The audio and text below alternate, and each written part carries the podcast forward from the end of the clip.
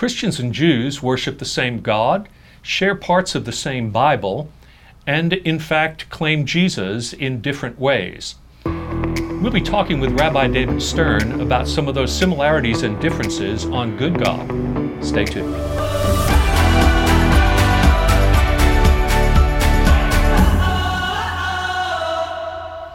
Welcome to Good God, conversations that matter about faith and public life.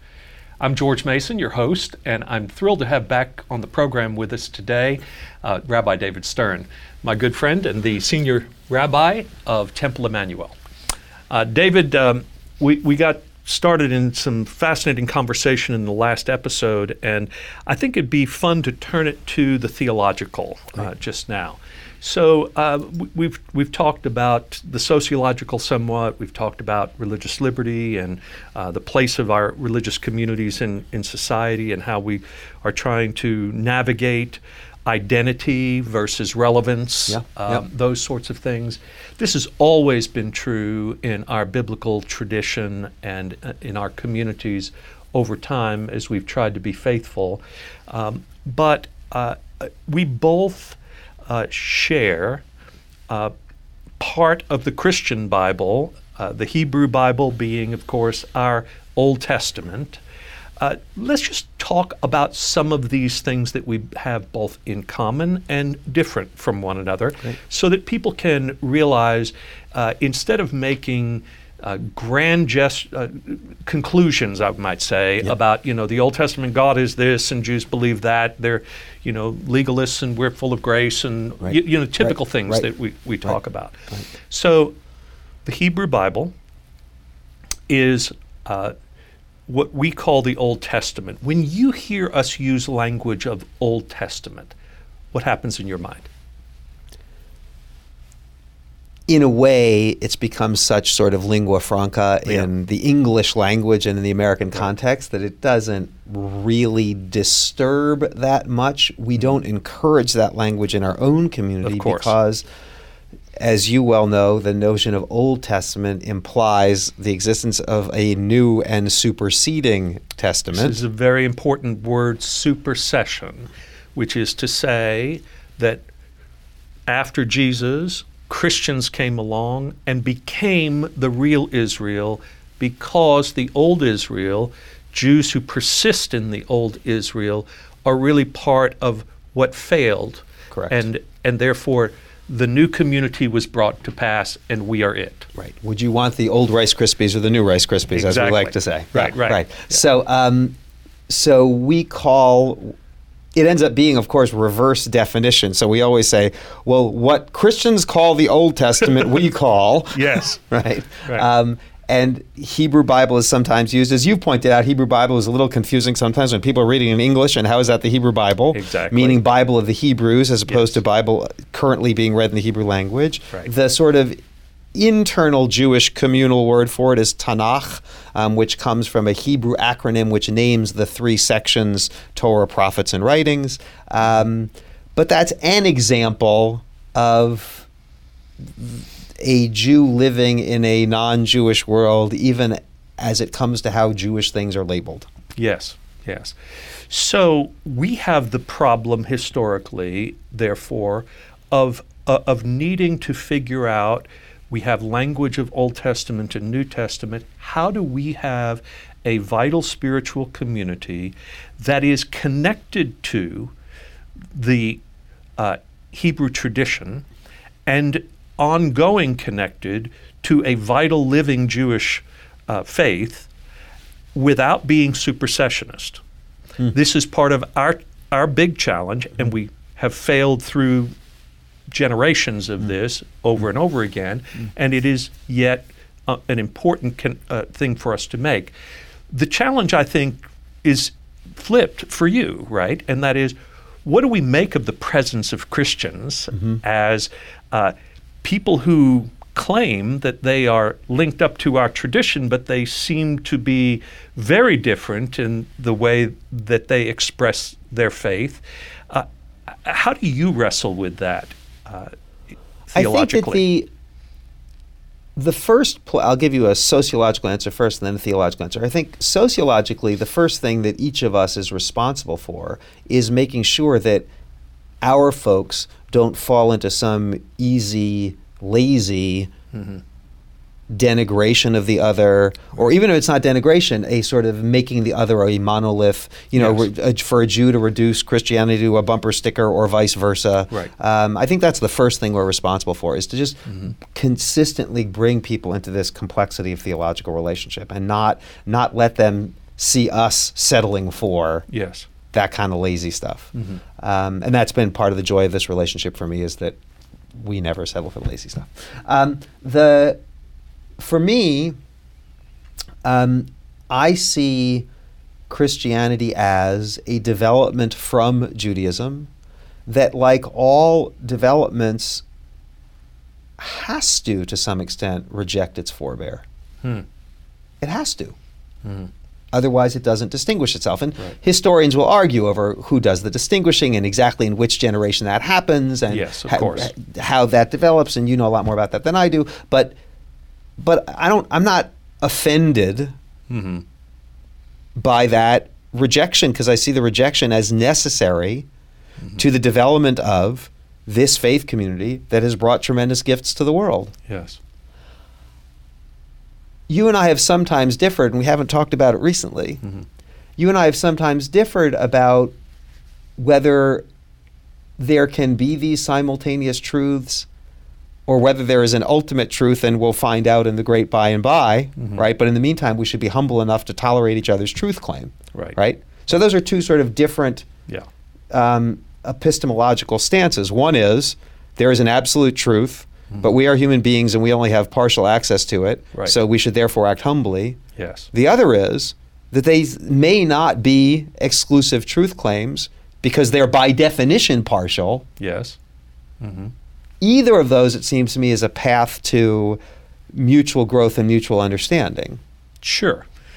Uh, as long as the absolute, the claim to absolute truth doesn't require that you have mine, uh, and not yours. Correct. right. You Right. know, it's Right. still what we would call an eschatological truth. That is to Correct. say, yet to be revealed, and Yes. so we are we're working toward that, and and and and that has to do with, you know, I think this sense that comes from monotheism generally, and that is reality is whole, you know, Right. ultimately. Yes. Our experience of it is partial. Correct. But there is a wholeness uh, that we can depend upon, and that uh, we we believe is is part of our vision of a broken world that is uh, being promised to be healed uh, in the end.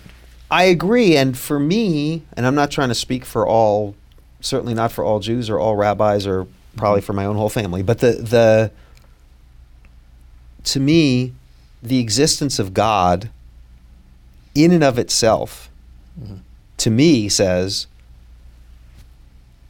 it gives me the blessing of uncertainty. Mm-hmm. In other words, my certainty that God exists Mm-hmm. Because and because God is the only supreme and God is the only unified and unifier, Mm-hmm. my faith in God means that by definition, I don't know Mm-hmm. because I'm not God, Yes. right? So you can see how diametrically opposed positions could come from the same conviction, right? Right, right. Some could say because God exists, I have certainty about every about every sub proposition. Mm-hmm. Mm-hmm. Right. My position would be that because I believe in a God who is greater than any human being or any collection of human beings, because God exists, all sub propositions are to me uncertain. Well, let's let's root this back in the biblical tradition. All right, let's go to um, the burning bush. Yep. All right. So here, God calls to Moses out of the bush, and Moses want to know, wants to know, "Who are you?" Right. God retains subjectivity and the power of God's own name in delivering the tetragrammaton uh, that I am who I am, I am that I am, I will be who I will be, Right. all of these sort of forms of the verb, Yep. but this sort of behind that seems to me to be this idea of I'm going to retain the right of my um, knowledge of myself, and you don't need to know more than that I am. Uh, that And what I tell you to do. and what I tell you to do. Exactly. So being eh, so th- there seems to be a history of this saying the name of God that goes out comes out of that, right? That Right. It's presumptuous for us to say the name of God and Some level of divine mystery is always retained.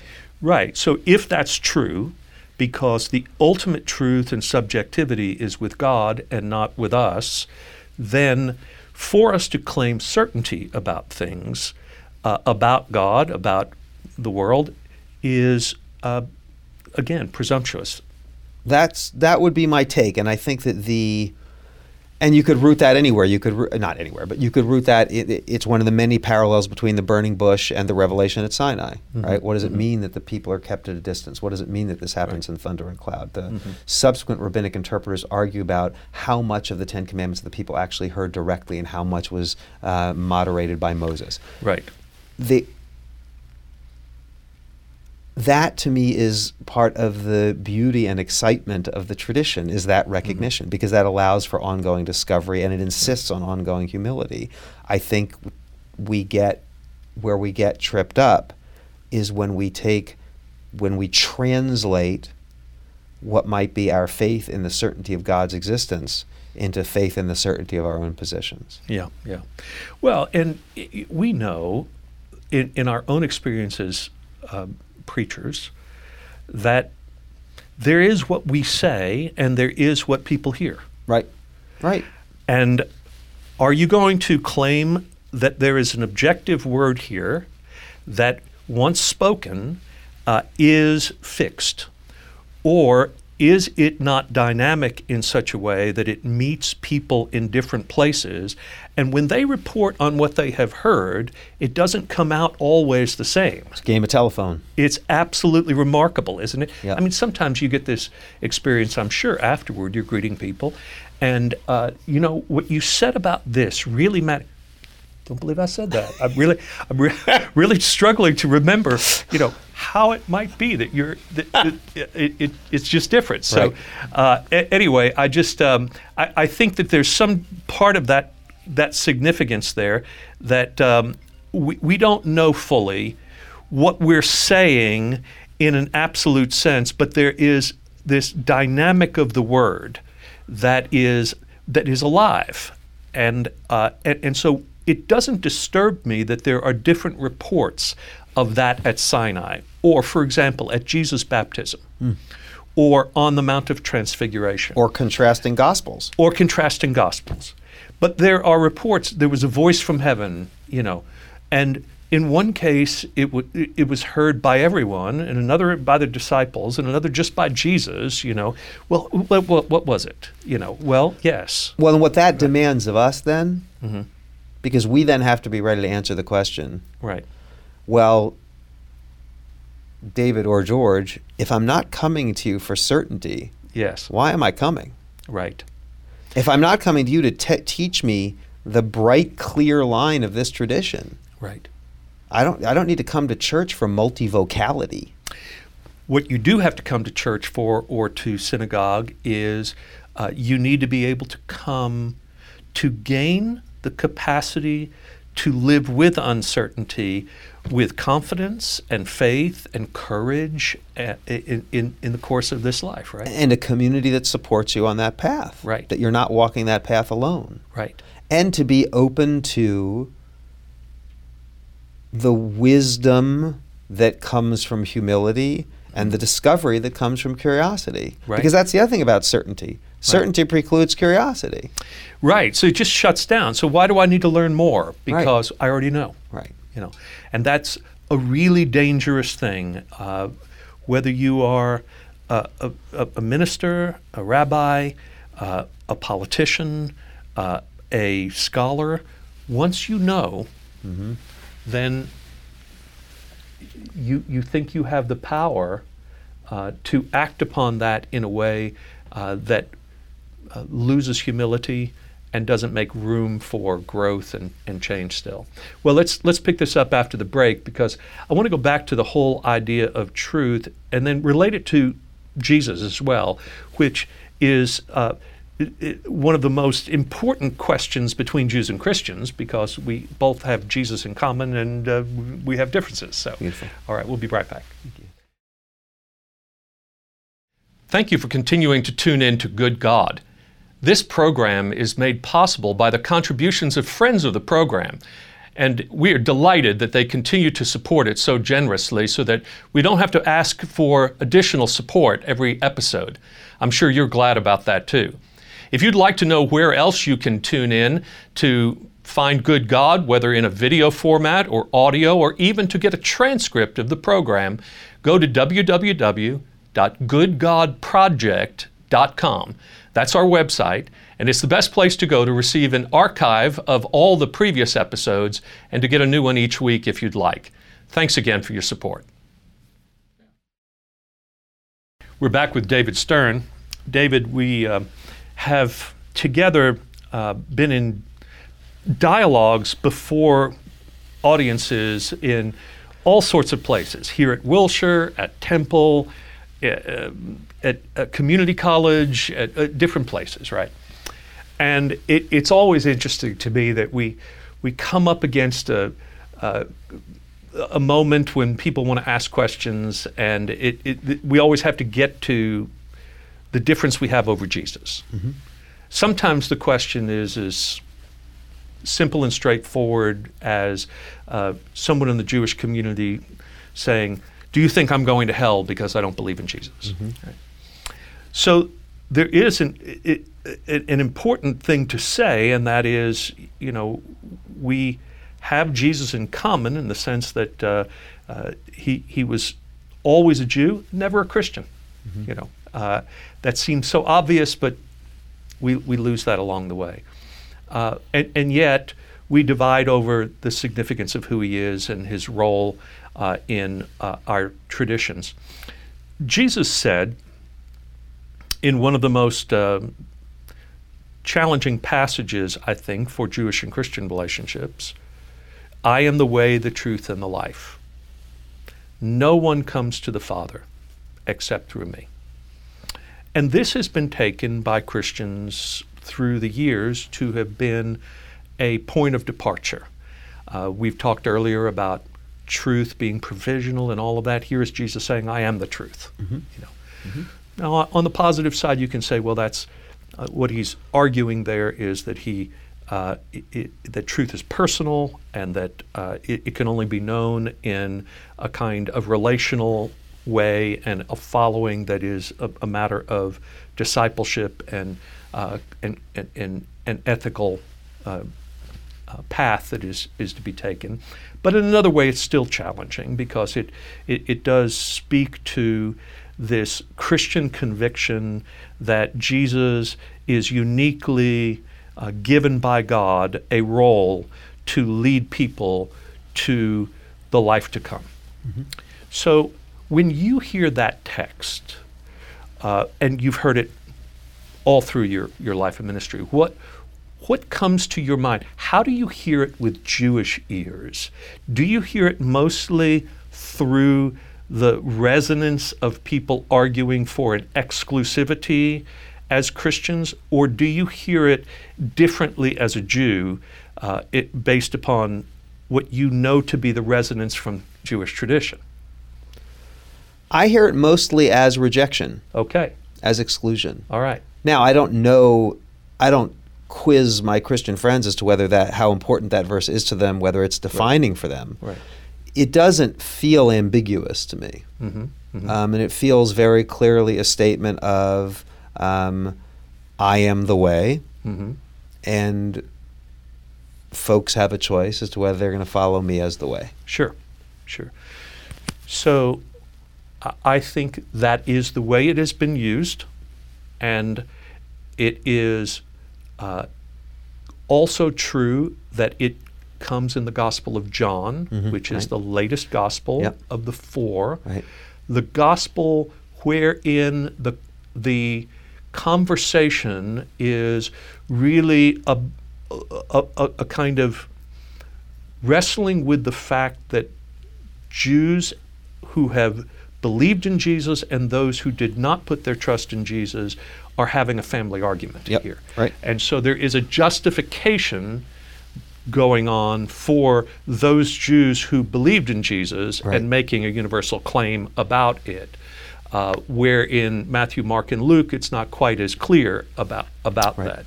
So I'll start there and say, yes, there is a sense of exclusivity that goes along with that gospel and that has a kind of anti Jewish um, feel to it. Right. On the other hand, uh, when I read that text more deeply, what I hear is when it says, I am the way, the truth, and the life, I hear not three things, hmm. but one hmm. that is, hmm. I am the true way of life. What is way in, he, in Hebrew tradition? This halakhah, mm-hmm. this, this pattern of the commandments that says, uh, my way of understanding this is uh, the true way of understanding it. And if you follow in this way, way. you will experience the life that is so intended. Got it. That that God has given me uh, this role of being able to uh, embody this tradition in this way, and as such, there he is making claims that a rabbi might make, uh, it- it- clearly not as deferential as one might, but he was claimed to have been. Who is this rabbi that speaks with such authority, right? Who, Right. who, who does claim so much like that. So when I hear that, I hear it still rooted in the language of a Hebrew mindset, but it has then been abstracted into a post Jewish world where it then becomes more about going to heaven when you die than uh, being part of a community that uh, l- is being led to the age to come by this way of life. So it, it's I think it's an interesting wrestling that we have to have as Christians when we read that text. Are we going to try to find the Hebraic mindset in it, or are we going to just move to the exclusive one? Well, and even with the best intent, my worry would be. I mean, you know, you and I have talked about this. It's some some of it comes to how we read Scripture. I, Mm-hmm. Yeah. in the Reform movement, can look at a verse Mm-hmm. from the Hebrew Bible or from the New Testament and say that verse reflects a certain place and a certain time, and it doesn't speak a timeless Right. truth. Right. right. That's how I look at that verse because I course. Mm-hmm. worry, and I, so I'll push back a little bit. Sure. I don't think a rabbi would ever have made that statement Okay. because I the the sort of having your cake and eating it too issue is Mm-hmm. on the one hand the I am Mm-hmm. right as you said Yes. that this is a path to salvation and to relationship with God through the person Yes. and then in the next breath uncouple it from the person and say it's really about the way Yes. Right. Right. and that there, there's a certain Right. there's a certain tension there that especially isn't when you to have the I am, which connects to right, Right. uh, to the, right the tradition. right Of, so i'm not saying it's Hebrew God. not i'm not saying the language isn't do, doesn't have Resonance. echoes to it Sure, resonance sure. to it Right. but i i think that for many jews the issue is there specifically is the interposition of the personal Right. um, Right. frankly the statement wouldn't have its power if the i were if the i am was, were changed to this is True. True. Right? So, so thi- this is the way, the light, and the truth. I could hear all sorts of rabbis saying that, Sure. right? But I think But to embody it and to personalize Is it Christian as- distinctiveness. is Christian distinctiveness. Exactly right. Which which takes us even to the point of saying, you know, we read Scripture through Jesus mm-hmm. all altogether. Mm-hmm. So when we think interpretively, we do think of his embodying the fullness of uh, God's will in his personhood, so that then he becomes and and sometimes we can, of course, use him for our own purposes and say, well, this, you know, Jesus would want this or would Right, want right, that, right. But it, it does become an interpretive principle for us that, for example, if he forgives his enemies and says we love we should love our enemies uh, and do good to them that hurt us and he does so from the cross then we have to interpret any other claims of fighting against our enemies Right. and and and mitigate those biblically because Jesus has superseded them in, in a different way. Not, I mean, oh, but but in terms morally and spiritually, and we go with Jesus' words. Right, and I would say to go back to the sort of hermeneutic question, part of the unique power of Christianity is the the notion of ethic drawn from personal example. Right, right. And the contrast between that and a bunch of thou shalt and thou shalt nots Mm-hmm, is striking Yes, and winning. yes, yes. and the the and I'm not saying somebody cooked it up in a chemistry set, but I, I'm definitely not saying that. But it is genius Mm-hmm. to root ethic in personal narrative, Mm-hmm. and it makes sense then Right. to say what is this paltry verse somewhere nested among a bunch of other verses, Mm-hmm. and here's the story. Right, right, Here's the embodiment of the holy in a human being. right. How could there be any doubt about what's going to trump what? Right, right.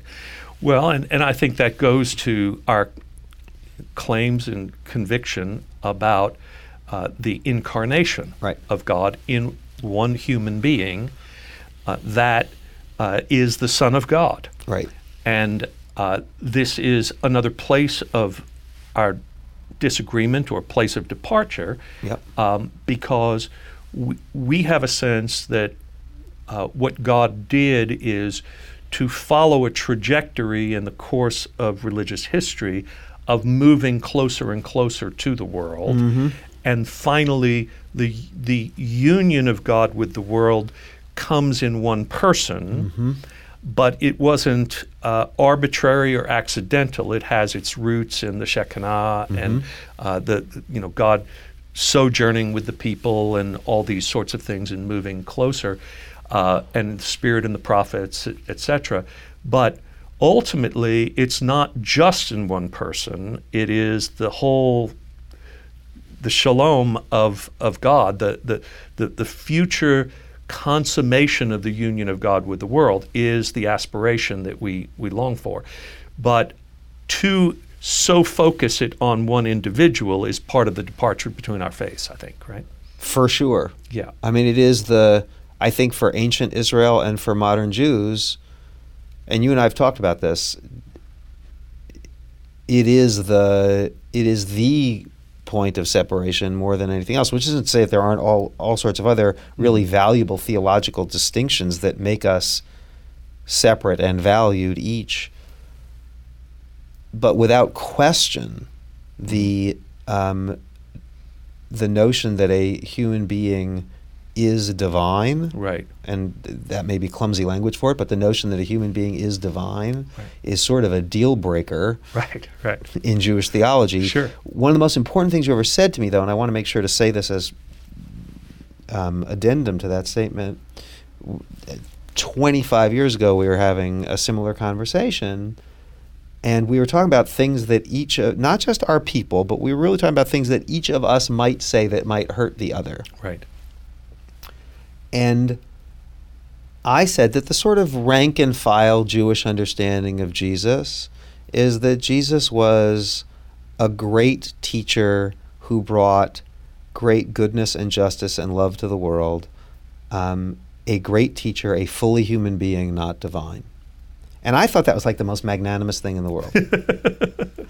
and you told me how hurtful it was to hear. Yeah. And I've never lost that moment Yeah. um, that our own confident proclamations, as full hearted and sensitive as we think they are, Right. um, can still cause pain and real deep religious pain to another human being. Hmm.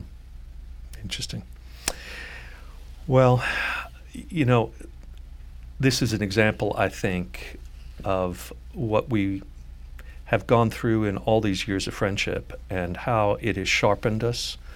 Uh, it has made us better at what we do, I hope, more sensitive, more compassionate. And uh, David, it's been a rich three decades together, mm. working alongside, and I thank you for your friendship and for all that you do in our community and for the cause of God in the world and amen and thank you for good God and for all the good work you do. And I look forward to our continuing to do it together. Great. Thanks so much, friend. See you, man. Okay. Good God is created by Dr. George Mason, produced and directed by Jim White. Guest coordination and social media by Upward Strategy Group. Good God Conversations with George Mason is the podcast devoted to bringing you ideas about God and faith and the common good. All material copyright 2019 by Faith Commons.